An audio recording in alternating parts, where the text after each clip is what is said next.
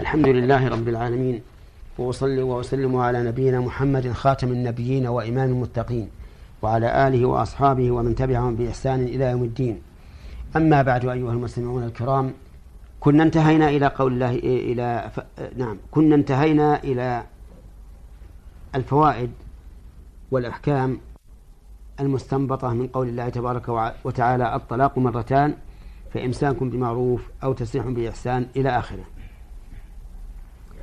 انتهينا إلى قوله تعالى ولا يحل لكم أن تأخذوا مما آتيتموهن شيئا إلا أن يخافا ألا يقيما حدود الله فإن خفتم ألا يقيما حدود الله فلا جناح عليهما فيما افتدت به.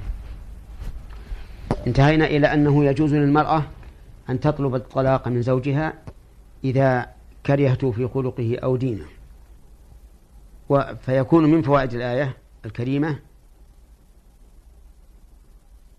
أنه لا يحل للمرأة أن تطلب الطلاق من زوجها بدون سبب حتى وإن بذلت له ما, ما آه، تبذله من المال. لأن الله تعالى قال فإن خفتم ألا يقيم حدود الله فلا جناح عليهما فيما ابتدت به. فإذا كانت العشرة قائمة ولكن المرأة في يوم من الأيام غضبت على زوجها ثم أراد ثم طلبت الطلاق فإن ذلك لا يحل لها. نعم لو أنها كرهت الزوج وعجزت عن عن تحمل كراهته فهذا عذر بلا بلا شك فلها أن تطلب الطلاق. وما جاء في الحديث عن النبي صلى الله عليه وسلم من سأل زوجها الطلاق بلا بأس فحرام من غير ما بأس فحرام عليها رائحة الجنة. يدل على أنه إذا كان هناك شيء يحتاج به إلى الطلاق والفراق فإنه لا بأس أن تسأل الطلاق. ومن فوائد هذه الآية الكريمة أنه يجوز للزوج إذا طلبت المرأة الطلاق أن يطلب منها فدية أكثر مما أعطاها.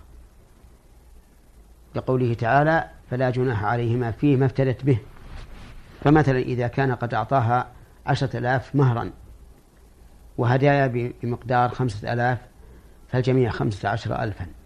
إذا قال أنا لا أطلق إلا بعشرين ألفا فظاهر الآية الكريمة فيما افتدت به جواز, جواز ذلك لأن ما اسم موصول. تعم القليل والكثير.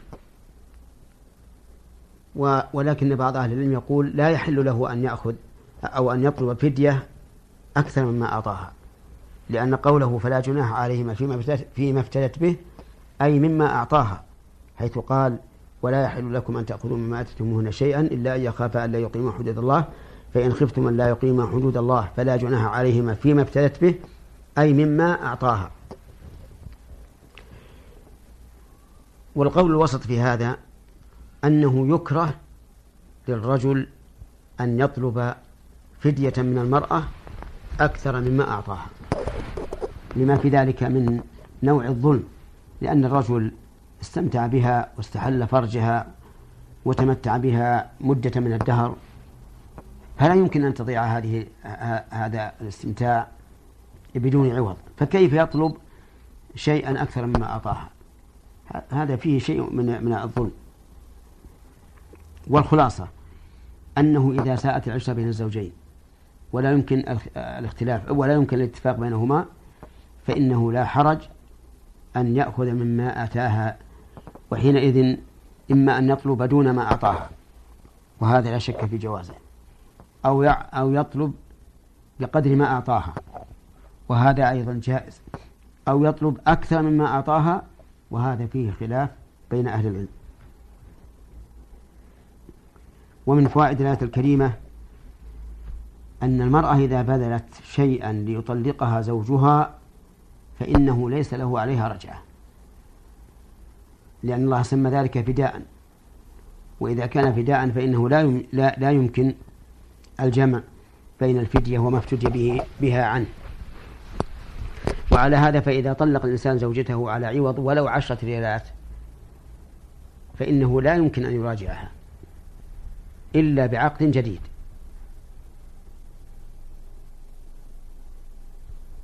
لأن الله تعالى سمى ذلك فدية وإذا كان فدية فإنها تملك نفسها بهذه الفدية ولا يملك الزوج أن يراجعها. ومن فوائد هذه الآية الكريمة وأحكامها أن ما ذكر من الأحكام حدود حدها الله عز وجل فيجب علينا أن نقف عندها ولا ولا نتعداها. ولهذا قال تلك حدود الله فلا يعتد فلا تعتدوها. أي ما ذكر من هذه الأحكام العظيمة حدود من, من عند الله عز وجل فلا يجوز لنا أن نتعداها. وفي ومن فوائد هذه الآية الكريمة عناية الله تبارك وتعالى بالعباد في الأحوال الشخصية حيث جاء فيها هذا التفصيل البالغ والإجمال فيما لا يحتاج إلى تفصيل لأنه يتبع المصلحة. ففي هذه الحدود ما يرجع فيها إلى العرف لأن المصالح تختلف باختلاف الأعراف وفيه ما حدده الله لا يمكن أن يتجاوز. فلو أراد إنسان أن يجعل العدة بدل ثلاثة قروء أن يجعلها أربعة فإنه لا يملك ذلك أو يجعلها اثنين فإنه لا يملك ذلك لأن هذا أمر إلى الله عز وجل. أما عاشروهن بالمعروف ولهن مثل أعيانهم بالمعروف وما أشبه ذلك مما جعله الله تعالى عائدا إلى العرف فهذا هو الذي يخضع للعادات وأحوال الناس. ومن فوائد هذه الآية الكريمة وأحكامها أن المتعدي لأحكام أن المتعدي لحدود الله ظالم. لقوله تعالى ومن يتعدى حدود الله فأولئك هم الظالمون. لكنه ظالم لمن؟ ظالم لنفسه في الواقع. كما قال تعالى في آية أخرى ومن يتعدى حدود الله فقد ظلم نفسه. والظلم هو نقص الحق. كما قال تعالى تلك الجنة كل كما قال تعالى كلتا الجنتين آتت كلها ولم تظلم منه شيئا أي لم تنقص منه شيئا. ومن فوائد هذه الآية الكريمة وأحكامها تحريم تعدي حدود الله. لقوله, وت... لقوله ومن يتعدى حدود الله فأولئك هم الظالمون والظلم محرم. كما قال تعالى في الحديث القدسي يا عبادي إني حرمت الظلم على نفسي وجعلته بينكم محرما فلا تظالموا. أعاذنا الله جميعا من الظلم وجعلنا من أهل العدل والإحسان. إنه على كل شيء قدير. والحمد لله رب العالمين وصلى الله وسلم على نبينا محمد وعلى آله وأصحابه ومن تبعهم بإحسان إلى يوم الدين. وبهذا انتهت هذه الحلقة وإلى حلقة قادمة إن شاء الله تعالى. والسلام عليكم ورحمة الله وبركاته.